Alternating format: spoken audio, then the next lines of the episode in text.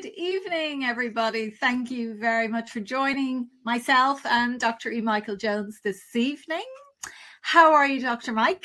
Good, Gemma. Good to be here. Great to have you back. I think it's uh, we haven't spoken since before Easter, so it is lovely. And we want to know first of all how you're you're getting on with the, the book, the upcoming book on the Holocaust. Uh, it's ready to go to the printer. We're we're uh, doing the cover. We just finished the index. We're ready to go to the printer. As soon as it goes to the printer, I'll get a date uh, uh, uh, when the copies will be available. And as soon as I get that date, I'll publicize it on my platforms. Could you have thought how mainstream this narrative has become when you first thought that you would write this book? Could you believe that you would be publishing it at a, to- at a time when you know nearly the questioning of the holocaust is it's nearly becoming mainstream within alternative media. Right. Right. It has. It has. You know one of the interesting developments is uh, artificial intelligence uh, chat uh, gpt there's a lot of controversy uh, because uh, a lot of people think that computers can think and i don't think they can think. Uh, i hope i didn't offend any computers out there by saying that. But uh, so who so i typed in you can ask the question. I typed in is sexual liberation a form of political control? And one of it got various answers. One of the answers is i as a, an artificial intelligence robot uh, do not have opinions on this. But if you say it it's obvious that you're a bad person. Now something really ridiculous completely ridiculous so why do you don't have an opinion, but yet you're telling me that I'm a bad person because I, I came to the idea because sexual liberation is is important for the unfolding of human character, something like that. There's a machine. What's a machine know about sex? Why is a machine talking about sex? It's obvious that it's programmed in. The answers are all programmed in. It's like Google or any of these uh, search engines. Somebody is programming the information, and there's information they don't want to get out. And that my my book is is one of them. But on the other hand, it's hard to control. It's hard to control. Monsters always get out of control, or machines uh, like this. And so a friend of mine typed in, um, the Jews, the Jews promote pornography. No, this is an anti-Semitic statement. Then he types in, um, did the Jew, did the Israelis uh, take over Palestinian TV stations in Ramallah and broadcast pornography there in 2004. And the guester comes back, yes, they did. Uh, and a kind of apology for saying what you said before. So the information is out there. It will come up eventually, even with all of this attempt to simply uh, stifle it. So I think it's going to backfire on these people. Yeah, I I mean clearly it it it is it is. I think it's people are increasingly concerned about AI and even people who've gone along with the COVID and um but I mean you were the person that coined that concept that sexual liberation is a form. It's probably the right. most fundamental form of political control in our culture today.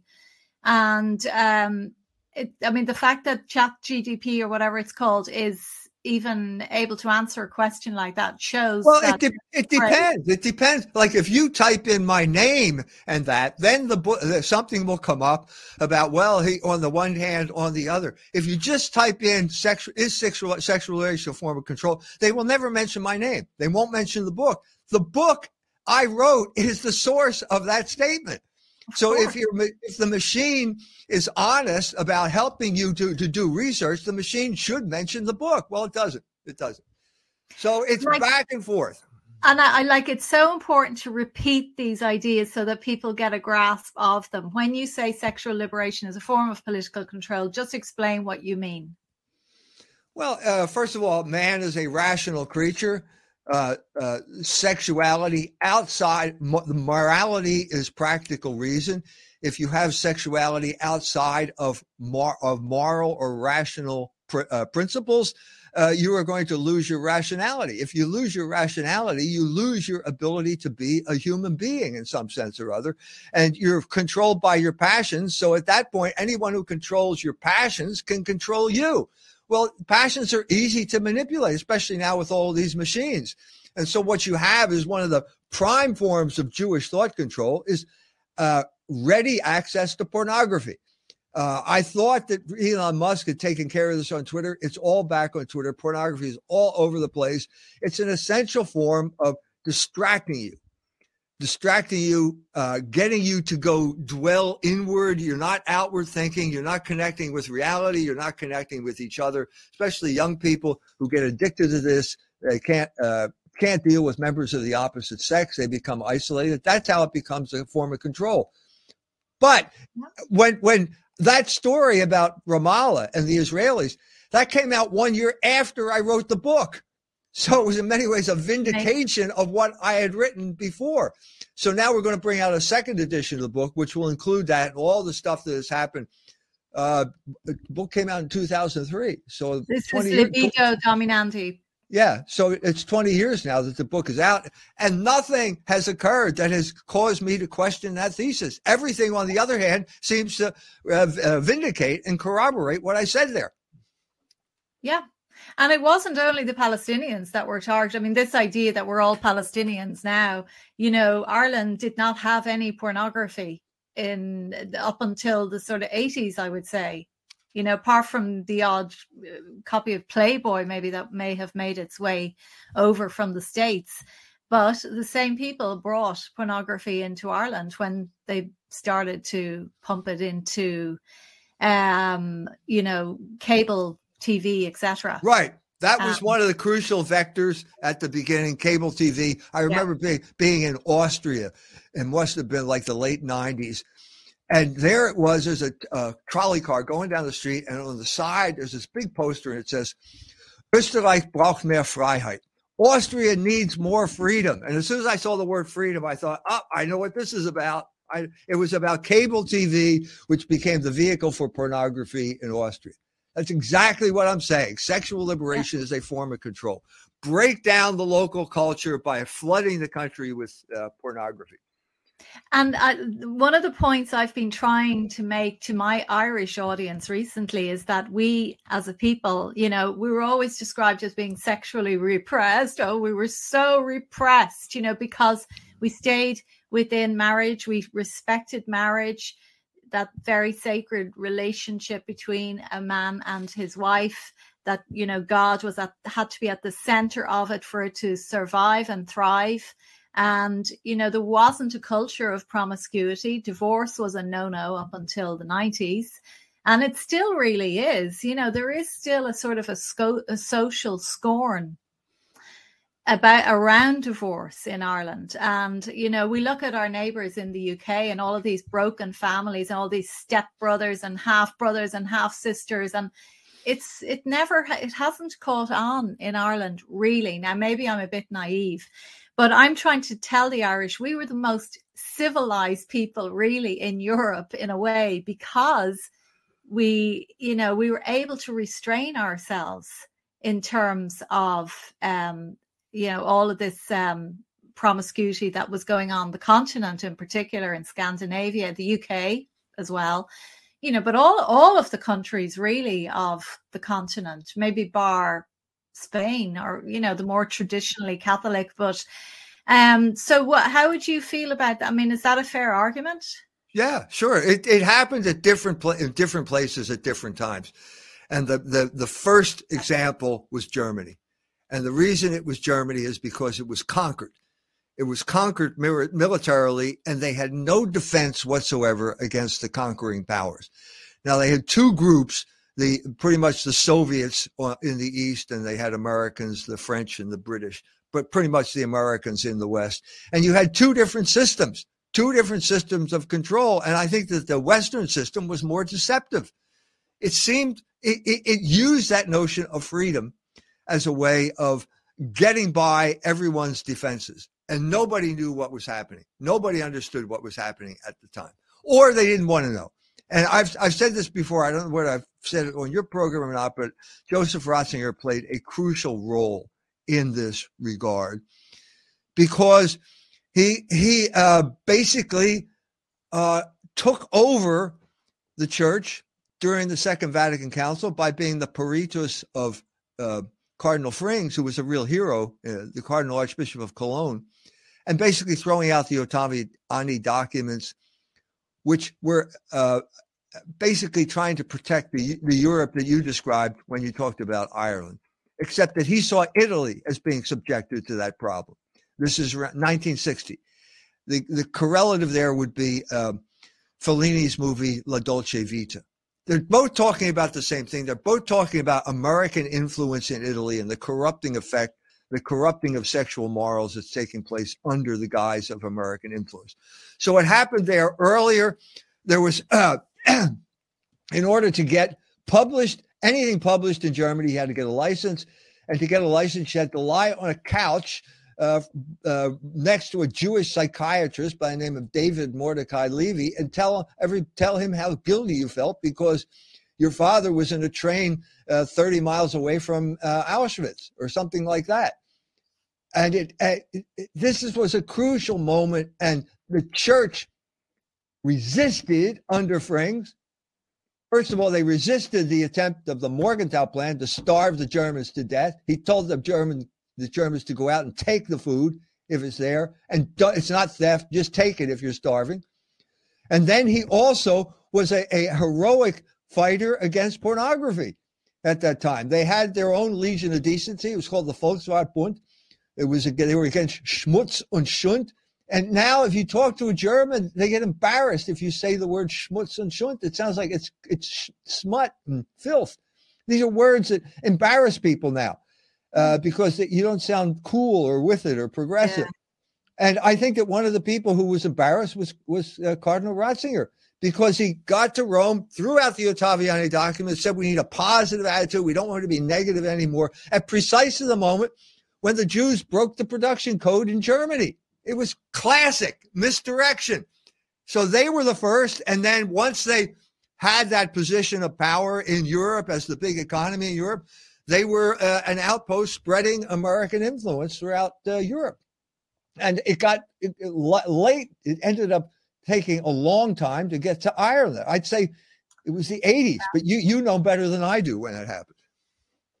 Well, yeah, I was talking to a family member about this recently. We, you know, it was definitely starting in our generation, definitely, and the sort of, you know, the late '60s, early '70s, it was really getting going. But, and and I think our parents' generation were very, very worried. You know, I mean, their lives sort of revolved around the church, you know, and like that was a great benefit because it meant that that you know they were less inclined to go to the pub and like maybe monday night there were devotions there was something on every single night that the church facilitated and rosary not family rosary etc and of course that has all been completely wiped out.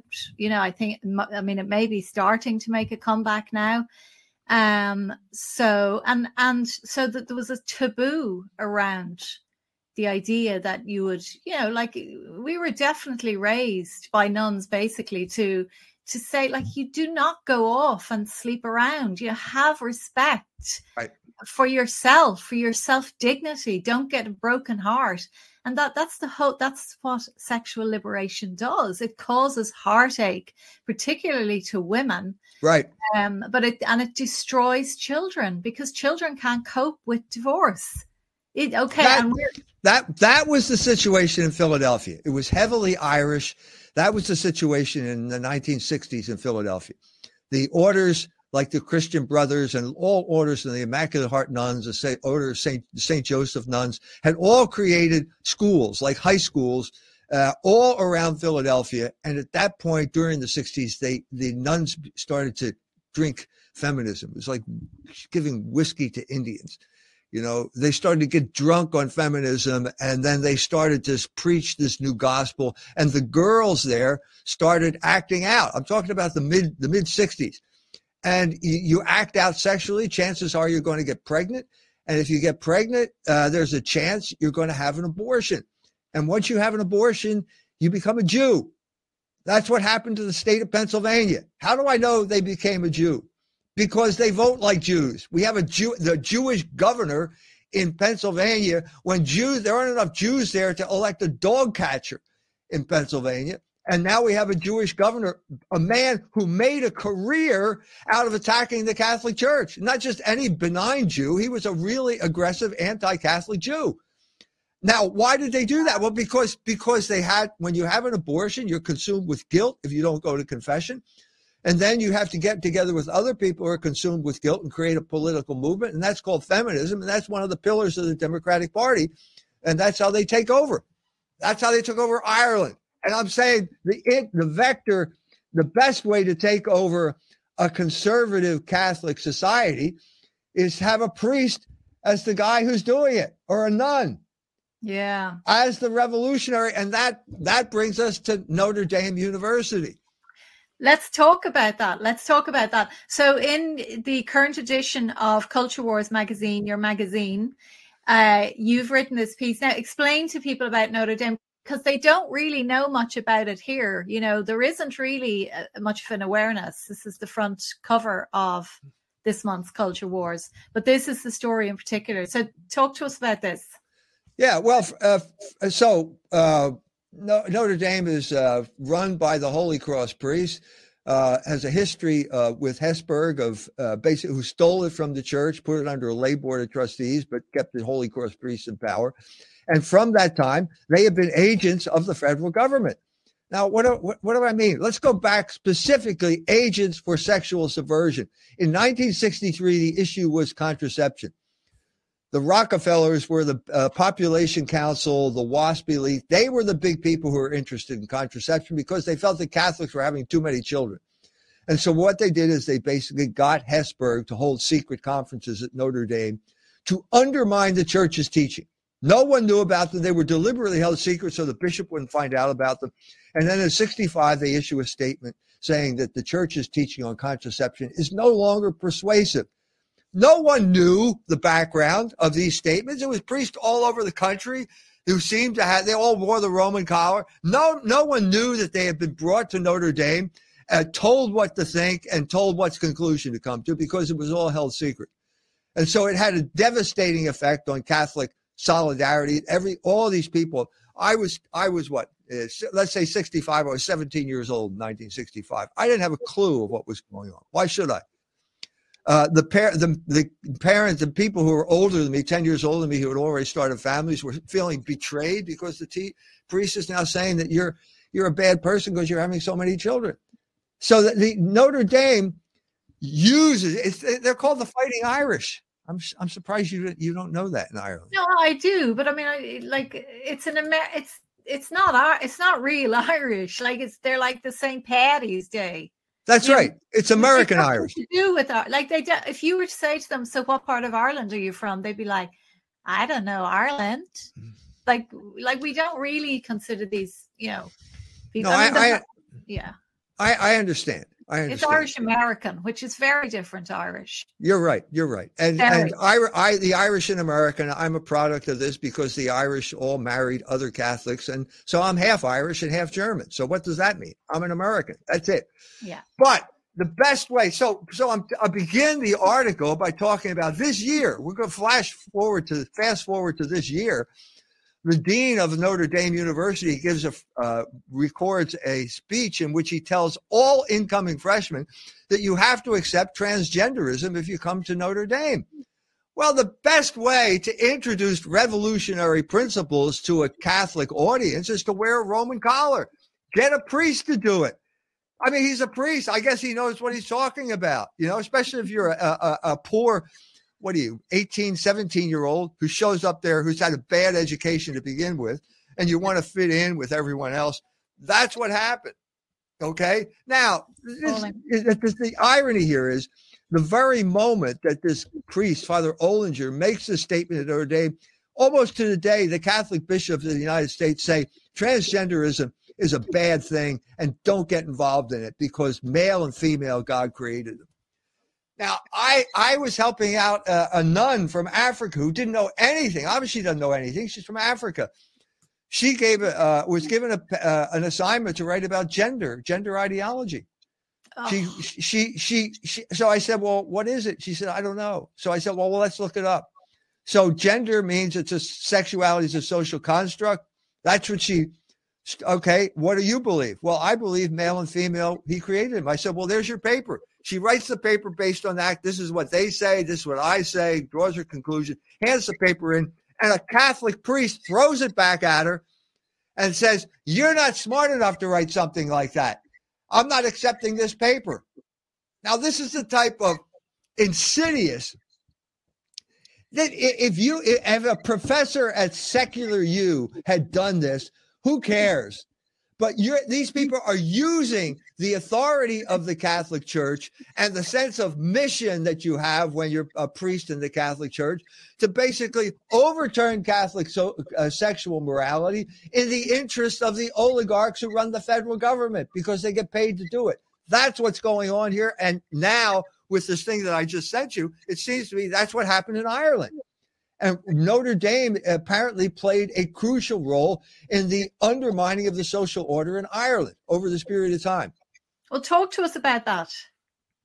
Well, there's so so you this uh, there's a man by the name of uh, McGraw. Uh, he was uh, involved, uh, big uh, mover and shaker in the Holy Cross Order. Mm-hmm. Uh, he uh, gets involved with another guy. They co-author a book called something about primary education in Ireland. And they start promoting this book by inviting, there's a cross fertilization now between inviting people, Ireland, who are on the same page, over to Notre Dame, where they create this Irish studies program. Now, I know you, I've introduced you to the man who was going to teach Irish at Notre Dame, teach the language. You'll meet him this summer. Uh, he's leaving tomorrow, uh, a couple days from now.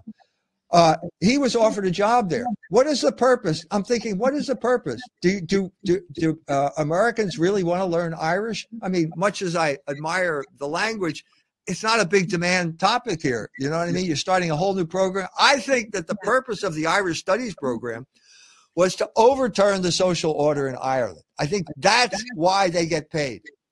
That's why Notre Dame gets paid. They have all kind. Uh, I'll give you another example. Uh, uh, the the roommate of that African nun I told you was a woman from Afghanistan. She was anointed as a female leader of Afghanistan. She was getting a free ride at Notre Dame, paid for by the government, so that she could study gender studies, so she could go back to Afghanistan and then preach the gospel of feminism and gender studies. I said, "Are you sure you want to do that?" She said, Well, I got a job already for me. I said, Yeah, what kind of job? Well, actually, the guy who uh, used to have this job died when he got into his car and a bomb went off. Uh, so this is the Taliban taking care of gender studies in their way in Afghanistan. Fair enough. uh, so, but but I'm saying this is a dynamic here. You mm. you want for a conservative society like Ireland you don't want to come in with a red star on your hat, uh, you know, and singing the Internationale. You want to walk in with a Roman collar. Yeah. And hey, he doesn't. He's a he's a priest. He can't be a revolutionary. Well, yes, he can. Of course, he can. And so, what you have is the perversion of all of this Catholic teaching, all of this Catholic culture to uh, uh, basically enslave the Irish people by crippling their crippling them by creating sexual liberation as a form of control. That's what happened. I think you you know more than I do. What about this lady, uh, Mary McAleese? Is it Mary McAleese? I don't. I mean, as far as Ireland is concerned, maybe yeah. Well, we we had these two feminist presidents. You know, the first one, Mary Robinson. I mean, you know, she really pushed the whole feminist agenda and you know spoke about Mná na hÉireann and the women of Ireland and how repressed we all were as a result of Catholicism and and uh, you know I mean she was definitely pro I would say she's some under some sort of MK Ultra programming like you know she never see she would be going around with the likes of Bush and Bono and within the UN and uh, very sinister. But then McAleese was coming from a slightly more Catholic perspective until she discovered that her son was gay and everything changed then. And she really is very, she's a bit like, you know, one of these people in, in Notre Dame who would, you know, be wearing the Roman collar, as it were, portraying, going over to Rome, being, doing, I think she did a PhD in Rome and wanting to be you know, again, it's to try and attract Catholics. Well, if this is Catholicism, then she knows what she's talking about. She's, you know, very uh, learned in theology. So, you know, maybe we all need to be feminists now and, you know, support the gay disco because That's her right. son is gay. Yeah. So didn't she come out uh, wanting to ban baptism? Yeah, there was something about that. Yeah, I know you sent that in your email. I mean, I I have completely switched off mainstream because I I cannot physically stomach it anymore. So I can't say defin. I've given up on her. When I heard the son was gay, and I knew then she was captured, and I just lost all respect for. They're, but in my opinion, both of those presidents are Freemasons. They're both, in my opinion, that's what they are, an absolute well, traitors to Ireland and traitors to the women of Ireland. Yeah, and traitors to the Catholic faith too. And that's what that's what Notre Dame does. So they, they came over here to Notre Dame. They were given jobs teaching at the law school, these kind of cushy jobs like Pete Buttigieg got until he got the job in Washington, then he dumped them.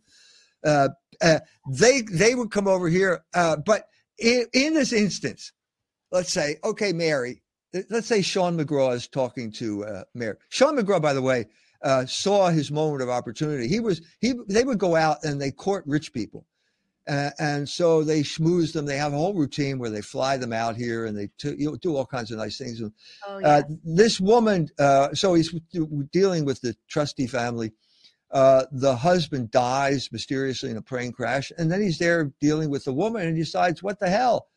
So he jumps ship, he leaves the priesthood and marries this woman and now he's in charge of that fortune. So now he's really got big money behind him personally.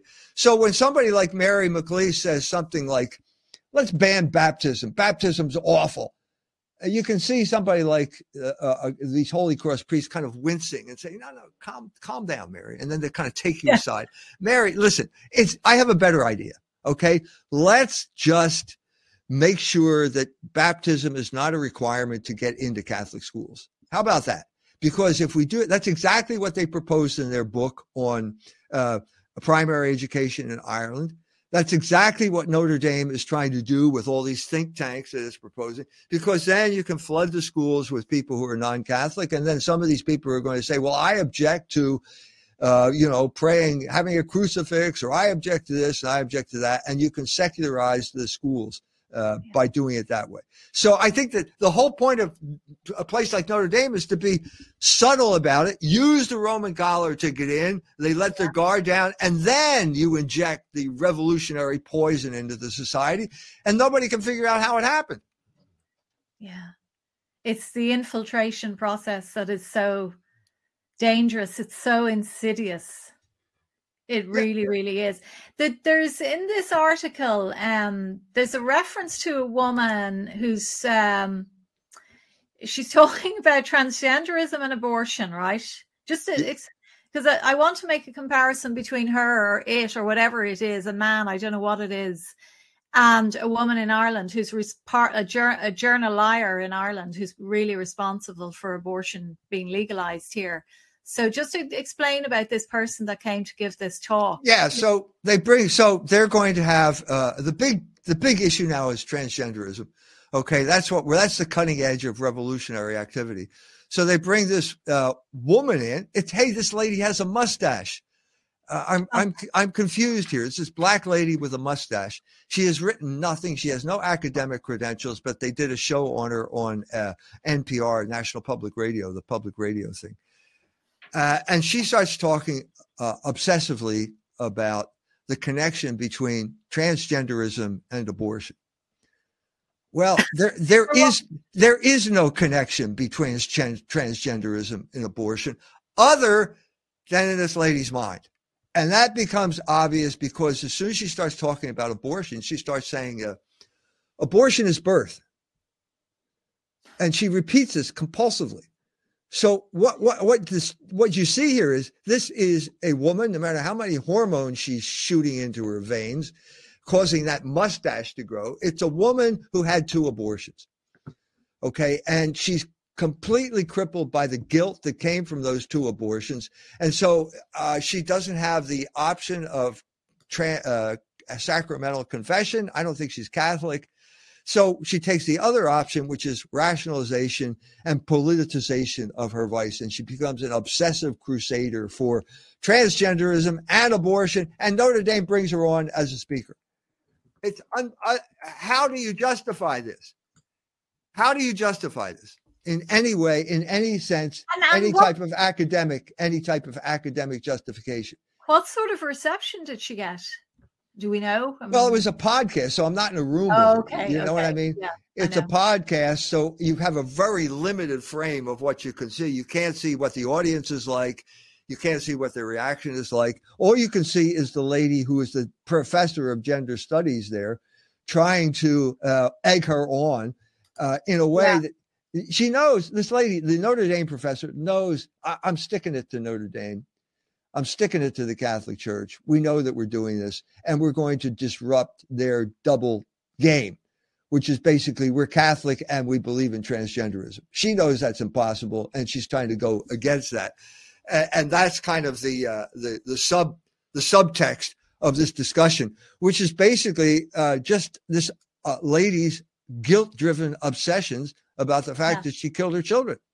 Well, it's very interesting because the the woman that is responsible really for getting the, the blackmailing blackmailing the Irish people into voting. Well, if I mean, I've no doubt that George Soros rigged that referendum. He bought the referendum but they needed to hmm. you know sort of warm up the irish people who were very pro-life as you know so they concocted this story about an indian woman in the run-up to the referendum in, on abortion in 2018 and they claimed that she had lost she had lost her life as a result of being denied an abortion and this was a complete and total lie. She died and her baby died because of hospital neglect, which is notorious in Ireland.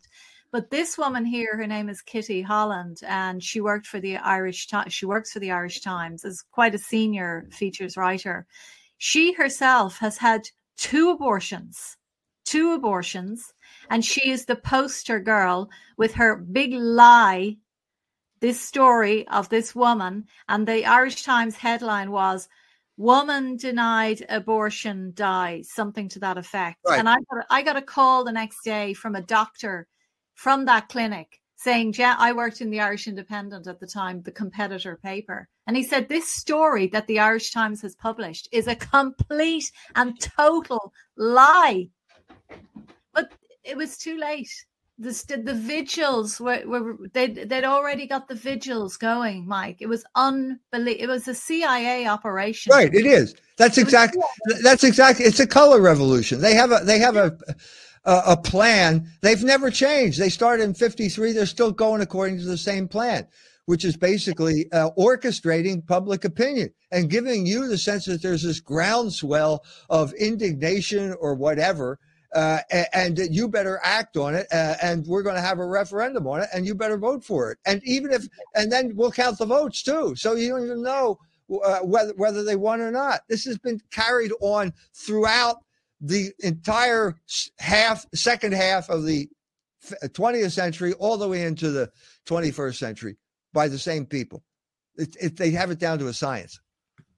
It, it, absolutely, and in a country like Ireland, such a small population, you know, people quite naive at this stage. Yeah, they're going to fall for it. You know, we, I mean, there were children. This indoctrination about this story by the Irish Times and the mainstream media was so intense that children in Ireland knew this name, Savita, and they were saying Savita died because there's no abortion in Ireland. You know, they were coming home from school saying this to their parents.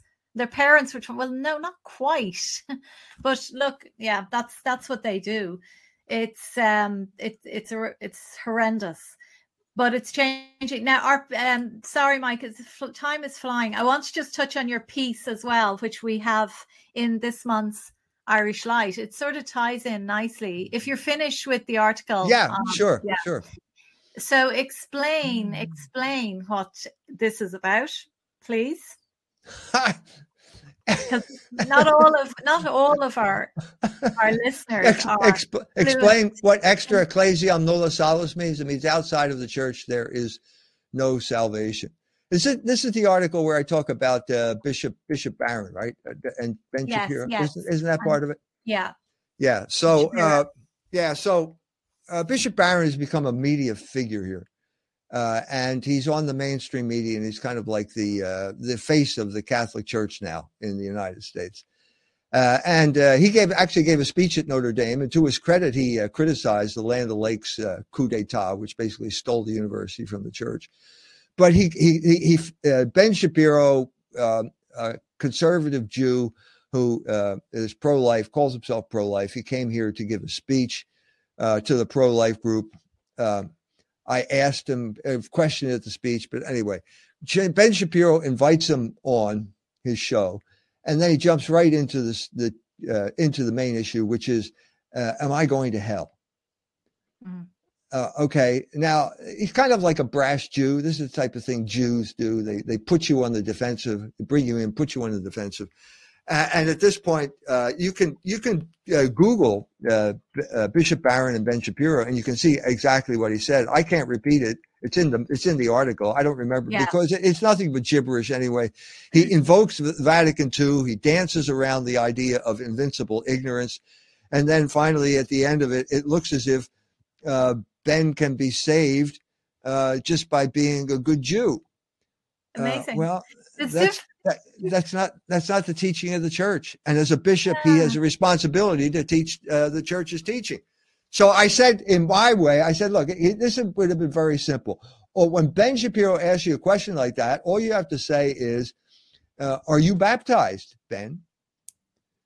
And he'll say no. And then you say, "Well, if you refuse to be baptized, which I assume is what you're doing." You know, you know what it is. If you refuse to be baptized, you cannot be saved because baptism is necessary for salvation. That is the fundamental pillar of the Catholic Church. It goes all the way back to the Acts of the Apostles when the Jew, when the apostles overcome their fear of the Jews after the Pentecost, and Peter walks into Jerusalem and he opens the conversation by saying, You killed Christ. And the Jews, it says, are cut to the heart. And then the Jews say, uh, Well, what must we do to be saved? And he says, You must be baptized. That's it. If you do anything else, you're not preaching the gospel. And so Bishop Barron is not preaching the gospel, and uh, God will hold him accountable for that fact. So there's there's different. I didn't. I wasn't aware. You know that there's different levels of salvation. Apparently, you know there's no, different. Sort of, no, it's a ladder. Like if you're a good Catholic, then definitely no problem. But if you're a good Jew, yeah, no, you can still get in. You know. No, just... you can't. No, you can't. No, I know you can't. No, well, you can't. Uh, the, the, the, the, the question is, are you baptized? This is a fundamental threshold. It's a threshold you have to cross if you want to be saved. If you, so I, you, we can deal with the question of invincible ignorance. Okay, there are people in, in, who have lived on this earth who could not know about baptism or the gospel. It was impossible. There was a, a, the whole basically 16th century was Europeans going over to places that had never heard about the gospel. So if you're a, an Aztec uh, in the 10th century, you don't know who Jesus Christ is, and God will judge you according to how you follow God's law as engraved on your heart, which is known as the moral law. Okay? Uh, but uh, that's hard to do. That's hard to do. And those those people cannot, if you cannot know about it, it's called invincible ignorance. Uh, but that's different than refusing something you do know. And every Jew knows who Jesus Christ is. I guarantee you that. mm-hmm. I guarantee you yeah, that they know who he is they know what the Catholic Church is, and they know they don't like it, and they know they've been rebelling against it for two thousand years. And so, why is this bishop pretending that there's there's that these are not true? Well, because everyone is intimidated by the Jewish control of the media. Everyone's intimidated by it. Everyone has a bad case of fear of the Jews right now, and that's that's that's a, a crucial problem with the Catholic Church, because the all of these things started at the same time: the sexual revolution Catholic Jewish dialogue, breaking the production code, and the legal decriminalization of contraception all happened in 1965, which was the last year of the council. And taken together, this Catholic Jewish dialogue has had a catastrophic effect on the Catholic Church. So just as you know, the, the cutting edge right now at Notre Dame is transgenderism. The cutting edge in the Catholic Church right now is warnings during Holy Week in your missalette about reading the Gospel of St. John. If you're not careful, you can become an anti Semite by reading the Gospel. This is basically the warning that was in my missalette, the missalette I read during Holy Week. Oh, good. Well, I mean, you know about the new hate speech laws in Ireland. Obviously, we'll all have to be burning our Bibles soon because uh, even, I mean, even if you think that the Jews killed Christ or that Jesus said your father is Satan, if you even have those thoughts, the government will know that you're having those thoughts and you'll go to jail for five years and pay 5,000 euros as well. So, you know, it's, it's, um, where is the Catholic Church? The Catholic Church should be defending these people. The answer is Notre Dame is was an agent for the subversion of the Catholic Church in Ireland. It's that simple. It goes back to Notre Dame. Exploiting that weakness, exploiting the Irish respect for the priesthood, using that Roman collar to inject poison into the veins of the Irish people. Yeah, it's so true. It's so true.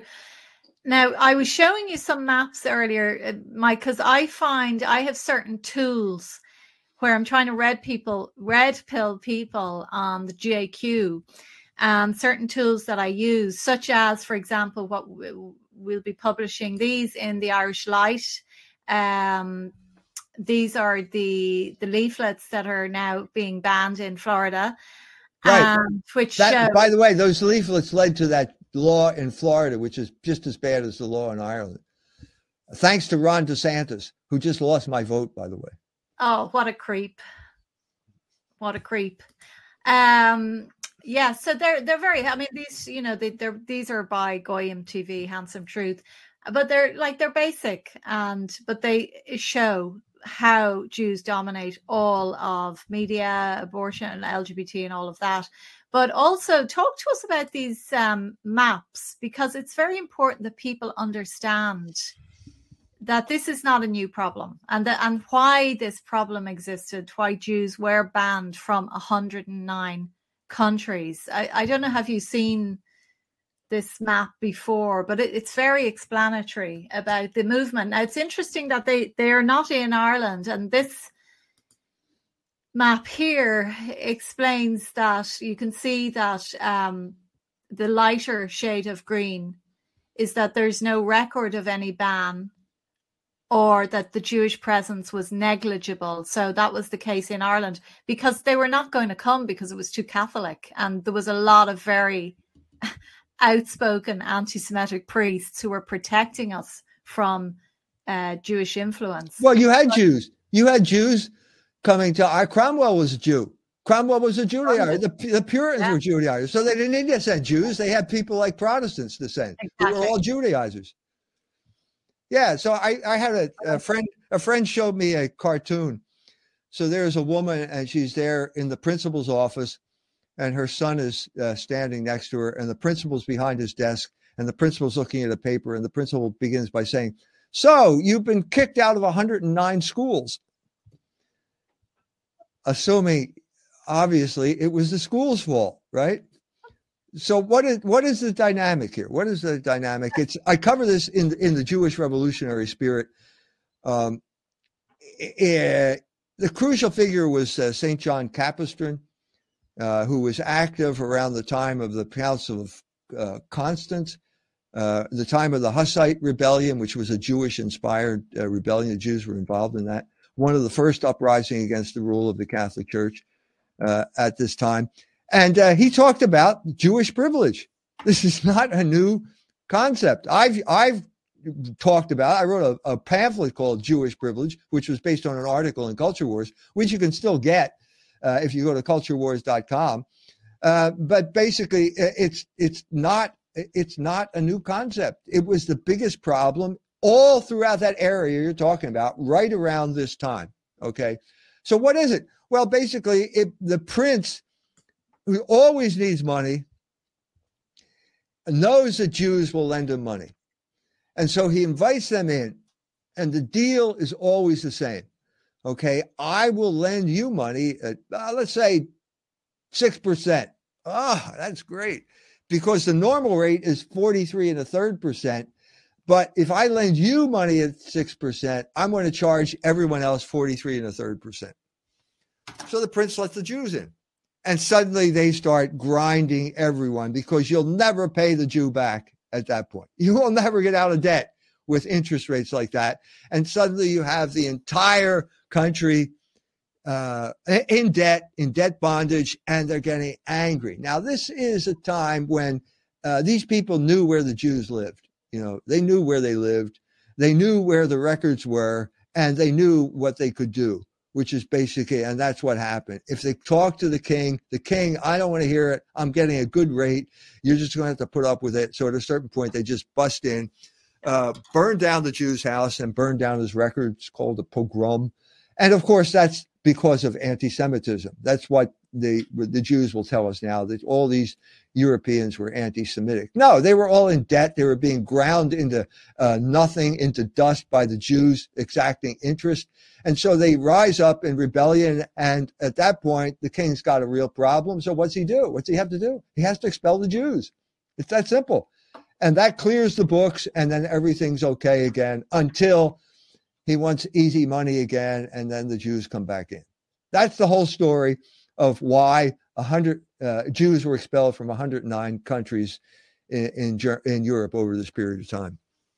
At what point did they? Okay, so usury, the charging of interest on money lending, was the big no-no. But uh, at what point did they start bringing in the degeneracy, or did they always bring? And I don't. I really don't want to be unkind I really don't want to, but they are associated with all of the vice that we see in modern society right. Today. Okay. So when did they start to bring that in? Well, eh, pretty much. So they were forced to live in a ghetto, uh, and they were forced to wear badges. And the reason was you, you, you, have no business talking to a Jew because they would say basically the only reason a Jew wants to talk to you is to to uh, undermine your faith or corrupt your morals. And so in Germany, I did this article a couple months back. They had warning signs basically at the beginning at the entrance to the ghetto. So one of the most famous was the ghetto in frankfurt. That's where the, the rothschild family rothschild means red sign. There was a red sign outside this guy's house. And that's where you went to lend borrow money uh, if you were stupid or desperate. And so what they put up there was something called the judenschwein the jewish pig.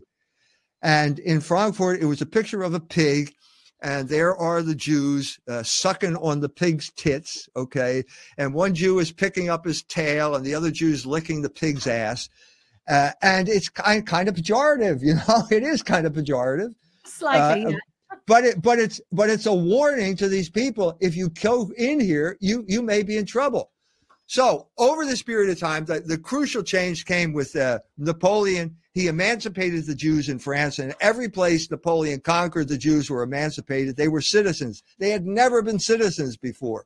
And so once they had these rights, they started to exploit them, and they basically erected uh, their system of exploitation, which was sexual liberation as a form of control. So specifically, this is in that book we did, uh, uh Civiltà book, on the Jewish question. This is the official magazine of the Vatican. 1890 does a three part series on the Jewish question, warning Catholics about what is going on here.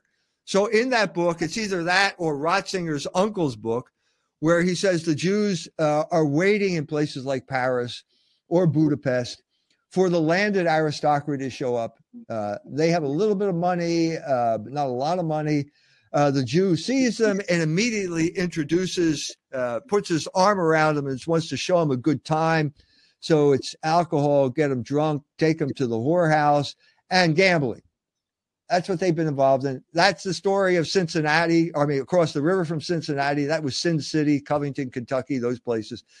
Uh, that's what they did. Meyer Lansky, what do you think Las Vegas is? it's Jewish Sin City, except that every city was Sin City, major capital. And so what happened is, you know, you get the guy drunk. He's this young kid. He's never been to the big city before. He's having the greatest time of his life. And suddenly he runs out of money. No problem. No problem. I will lend you money. And you see, that's how the whole thing, they got control of the aristocracy through the promotion of vices like uh, prostitution and gambling. That's how they took control. They then got so powerful that they were buying the government. They told the government what to do because the government officials, they want money too. And they're willing to go into debt. And so they get, they're caught in the same trap. And so uh, this is Georg Ratzinger telling the Austrians, you better start enforcing laws about usury because if you don't, there's going to be a reaction. As soon as this group of people, as soon as the Austrian and German people find a leader, well, guess what the German word for leader is? Ein Führer.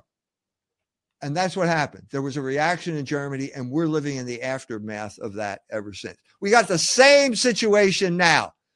You so let's go back. Ron DeSantis, remember our the great white hope the man who stood up to Disney. Great article by Lisa Rangel in Culture Wars about Disney. Uh, Ron DeSantis standing up to Disney. Okay, they pass a hate crimes uh, uh, law uh, that basically makes, based on what you were showing, those those cards that you show were handed out as yeah, pamphlets, flyers, yeah. in, Flor- in fly as flyers in Florida. pass this law. Okay, Okay, it's Florida. Okay, what's the capital of Florida? I think it's Tallahassee, isn't it? It's Tallahassee. So where does he sign the bill? Does he go to Tallahassee to sign this bill into law? He goes to Jerusalem. why, why, why, why are you going to Jerusalem, Ron? You're governor of Florida. Okay, so the, the Jews, oh, it's great. We love you, Ron. We love you. And they have a big banquet for him. Who's sitting next to Ron DeSantis at the banquet? Miriam Adelson. Does that name ring a bell? No. She's the widow of Sheldon Adelson, one of the richest Jews in America who is now dead. Okay. And how did that Jew earn his money? Casinos. Some hmm. things never change. You got you got so much money now being generated by casinos and the Wall Street casino that the yeah. Jews can buy up any politician they want. Yeah, our when our hate hate speech laws come in, it, whenever it'll be fairly imminent. I mean, they might as well just go and, and sign them in in Jerusalem because that's where it's coming from. Tell Varadkar to go to Jerusalem to sign the bill and to, Varadkar. To, exactly. So what here? How do we how do we interpret the cunning of reason at this point? What are they doing here? They are doing. They are exposing themselves. When did the Irish ever talk about Jews? When did they ever talk about Jews? Maybe 50 years ago? Only in very negative terms, yeah. That but it, but it was not yeah. widespread. It was not widespread, no. something like There's that. no Jewish presence. There's, There's no, so what are they doing now? They are making the Irish aware of the predatory nature of the Jew. Yeah. Well, that's the cunning of reason. That's what Hegel said. Cunning of reason. This is mm-hmm. God's way of taking evil and turning it into good because now we have a consciousness of the who the enemy is and what we have to avoid. You see, though, uh, what I cannot stand in all of this is that we we all understand now that these terms racist, homophobe, transphobe, anti-vaxxer, all these labels are have no meaning. They they are a joke, conspiracy theorists, etc. But the one thing that many people on our side will do not want to be called and do not see, uh, they don't put them in the same category as all of those other silly Marxist ter- terms, is anti-Semite. And That's they right. will they will not touch this subject, Mike. You know, no. I've spoken to you about people I know, and I've told them, I've shown them the things that that woke me up to it, and they will not touch it. What is wrong with the, these people? Is it a it's, lack of courage? No, it's the Catholic Church is to blame for this. It's the Catholic Church, it's Vatican II, and it's specifically Joseph Ratzinger who imposed that German guilt on the entire Catholic Church.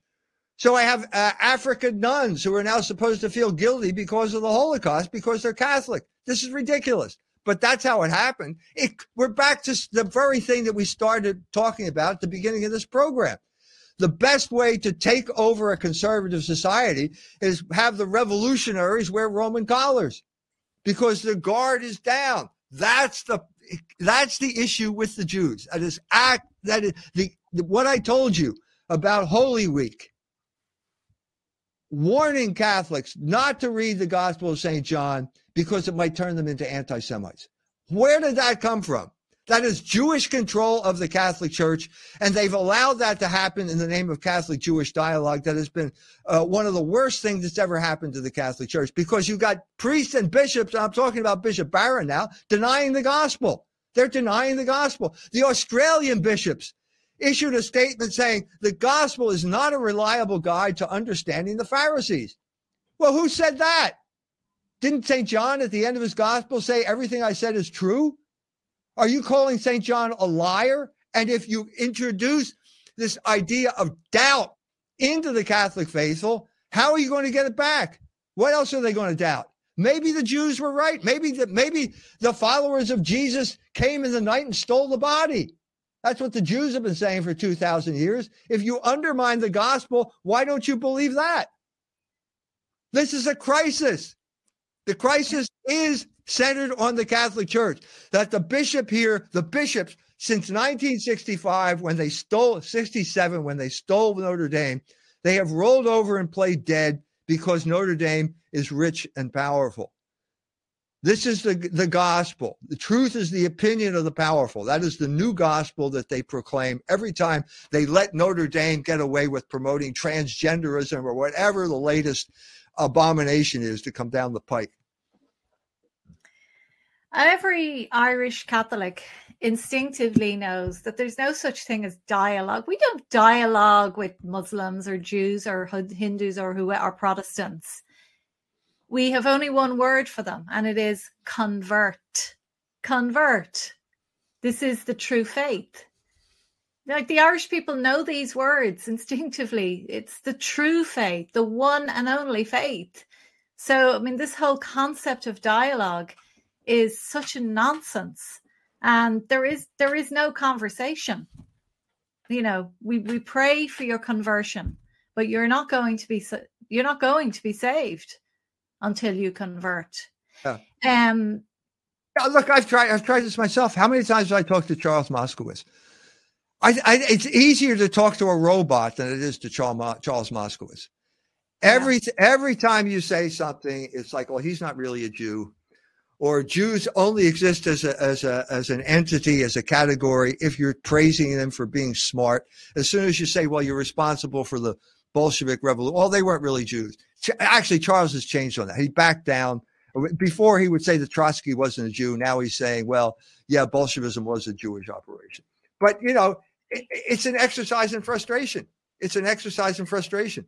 Yeah, but they love to see us frustrated, which we're not. We, we are trying to save their souls, which is very decent of us, really. But, um, you know, but the protagonists now in the so called truth movement, people like Peterson, Jordan Peterson, and and you know the MAGA heads, the Steve Bannons, and in particular in the field of health, Naomi Wolf. I have my eye on her at the moment in terms of what she's doing. It's very clever because she has captured the the whole anti-vax movement in a way, and and she's put out the somehow she got hold of the Pfizer trial results, which are absolutely horrific but in her speeches, she's been giving out about the Nazis and she's making these comparisons, you know, to the Holocaust and to the to Mengele. She brings up Mengele.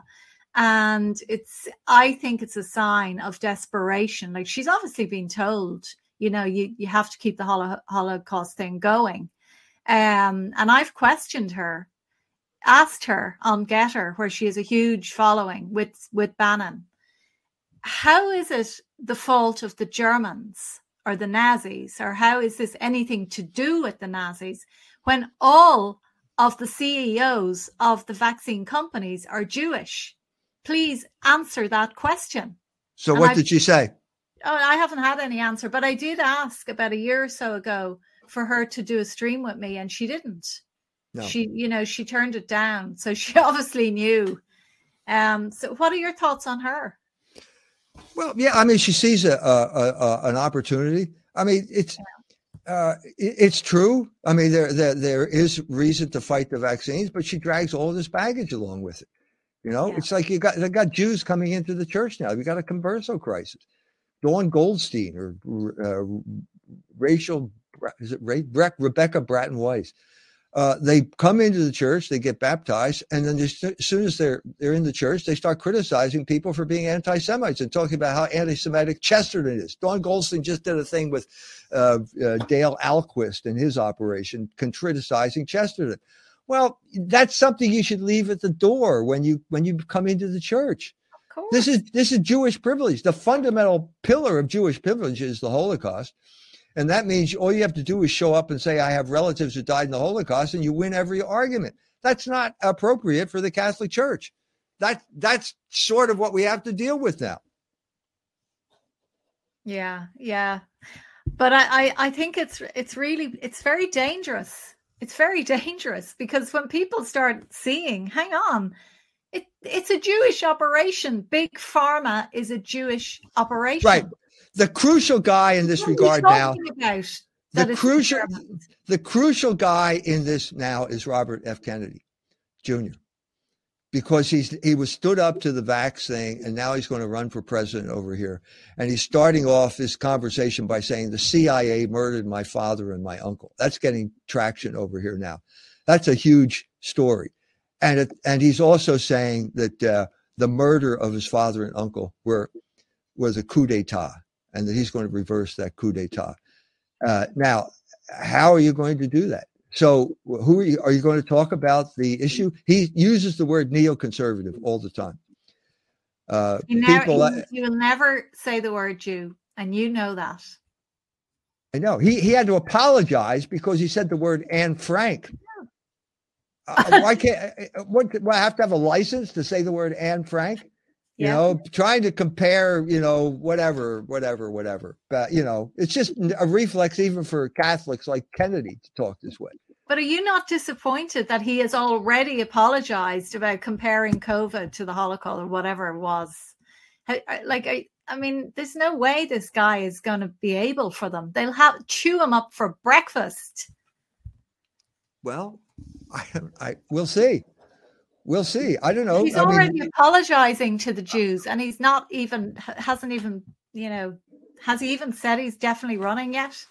Oh, he did say definitely he's running yet. I would just like to ask him a question. Uh, what do you mean by neoconservative? Yeah. Is Antony Blinken a neoconservative? Now, Blinken is a Democrat, which means he's a liberal, and he's in charge of our foreign policy, and he's the man responsible for the war in the Ukraine, which you oppose. But is he a neoconservative? Isn't there another word we should be using here? And what is it? Yeah. Well, his father would have used it straight up. His grandfather would have definitely used it. his father, his father got earned the animosity of that group of people by, first of all, uh, uh, an obscenity prosecution against a Jew by the name of Ralph Ginzburg for a magazine called Eros, and then for going into uh, Sin City in northern Kentucky and basically cleaning up the town and driving Moe Dalitz, the big Jew who was the head of the Jewish Navy, to Las Vegas. He drove them out of Kentucky. And I think that's part of the reason that they hated uh, Robert F. Kennedy. He understood that uh, dynamic. Sure, yeah. Well, look, we live in hope, but I'm not. I mean, look, he he wants climate deniers to be jailed. So I, I mean, I've interviewed him and he's fantastic on the vaccine and the links to autism and all of that. Brilliant. But uh, they'll either kill him. If he's genuine, they'll kill him. You know that. Won't they? I don't think they can do it now. I you you we are past assassinating Robert Kennedy's. I think we've gone way beyond that. We can't do that anymore. So they'll assassinate him by de- denying him access to yeah. uh, to platforms on the internet. Yeah, yeah. Well, yeah, it's certainly interesting. It is. It's. Uh, but I, I, I just don't. I, I really feel politics is over, and you know, the the system is so rigged at this stage. People just have to be able to de- defend for themselves. But anyway, so look on the book. It's not going to be out for another few weeks. You reckon? Right. Yeah. Right. Can I just ask you finally, because I don't want to keep you over the hour, but just when you explain to people what this book is about, what what do you say? It's the Holocaust narrative is the title of the book. So this was a this story is the creation of a series of narratives that began with propaganda campaigns in World War II and changed over a period of time to what it is today. That's that's the story. It's I, I, this brings me back to my roots in literary criticism. I'm examining literary artifacts. So Anne Frank's diary, Elie Wiesel's Night, uh, Jerzy Kosinski's Painted Bird, uh, Schindler's List, all the way up, and seeing how the narrative changed over a period of time. Holocaust, for example, is refers to being burnt whole. And Elie Wiesel, uh, in his book, which uh, my grandchildren had to read in a Catholic high school, one of them had to read that book twice, said that the Jews were uh, killed in flaming pits. Yeah. Ah, well, we don't hear about that anymore, do we? Anyway, that's the type of analysis that I'm going to, to, to and I'm going to come up with what is the purpose of it? How, where did it come from? What is the purpose and how is it being used now? How much are, I mean, they hate, they hate you now. How much are they going to hate you after this? I mean, is, how damning is your conclusion? I, I, I, have made the list now of Holocaust deniers on the ADL. I was just an anti-Semite before. And now I'm a Holocaust denier. Okay. So, but look, uh, they can't they can't kill you twice, Gemma. They can only kill you once. That's right. Once and you're dead, once you're dead, they can't kill you.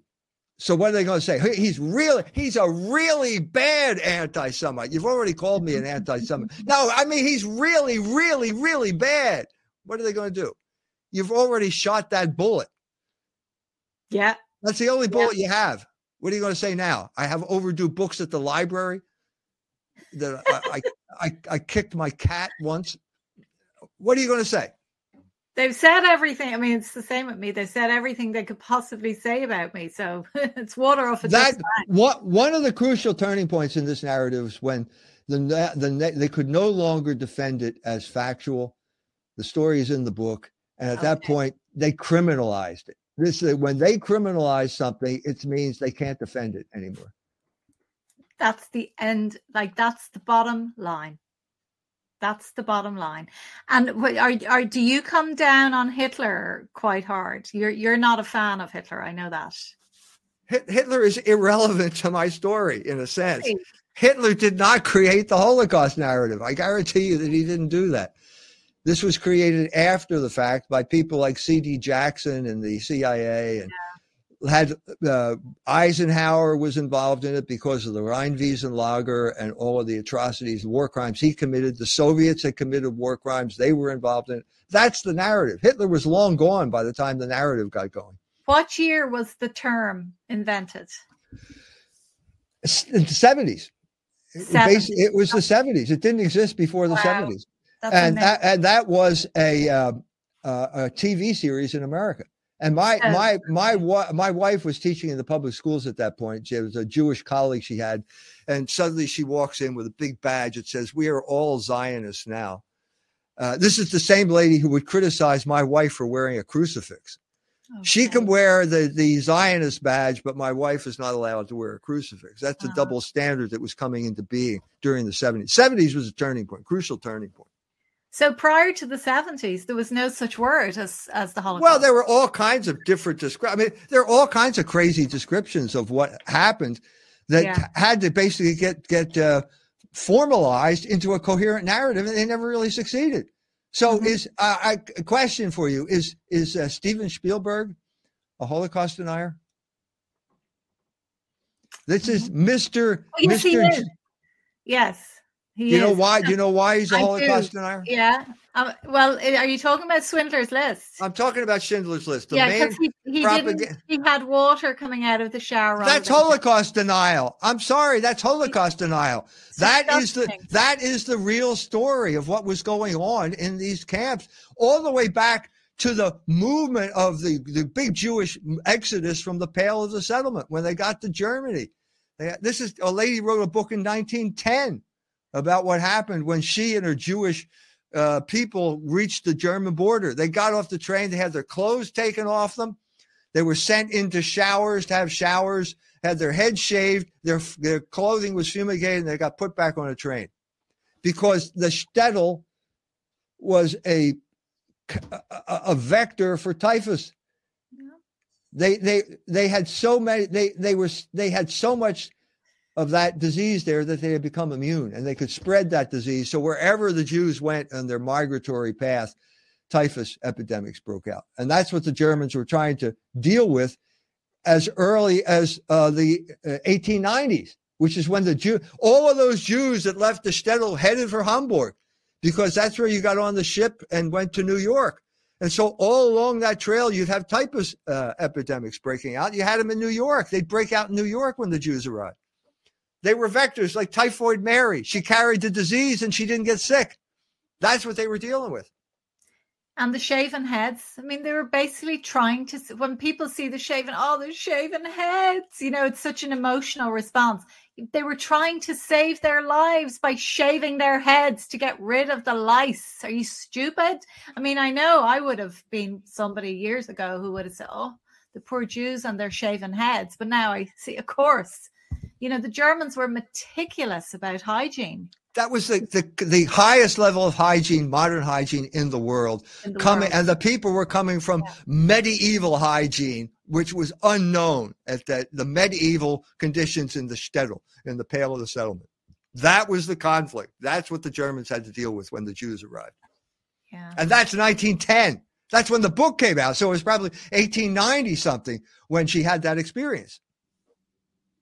Amazing. Absolutely amazing. Well, the Spielberg thing is a total. I mean, that that is it's so obvious. It's blindingly obvious. If you watch that film, there's no gas coming out, but people swallow it hook, line, and sinker because they're under the spell of Hollywood. You know, Hollywood is Jewish Hollywood casts its spell. But that is going to be the book of the year, the book of the decade, the book of the century, oh, probably. Oh, thank you. From your thank mouth to God's ear, Gemma. Well, you've God's ear, I've no doubt about that. And fidelitypress.org, culturewars.com. That's where you'll get it, along with all of Mike's other fantastic books. And I would really recommend that people get on and buy them. So, Mike, thank you so much. That was so informative, as always. And thank you, Gemma. We'll, you'll be back again soon. Is there any anything else you wanted to say before we finish? God bless Ireland. God bless America. Logos is rising. Please God. Please and you're helping. You're the, you're the main person in Ireland who's doing it. So it's an wow. honor. To, it's an honor to be on the show with you, Gemma. Oh well, it's always an honor. Thank you so much. Thanks for everything you're doing, and we look forward to your cozy chat on Friday at ten o'clock Irish time. Good. So make sure to tune in, everyone, to that. Thanks a million again, Mike. God bless. You're welcome. Bye bye. Good night. Good night, everyone. Bye bye. Bye bye.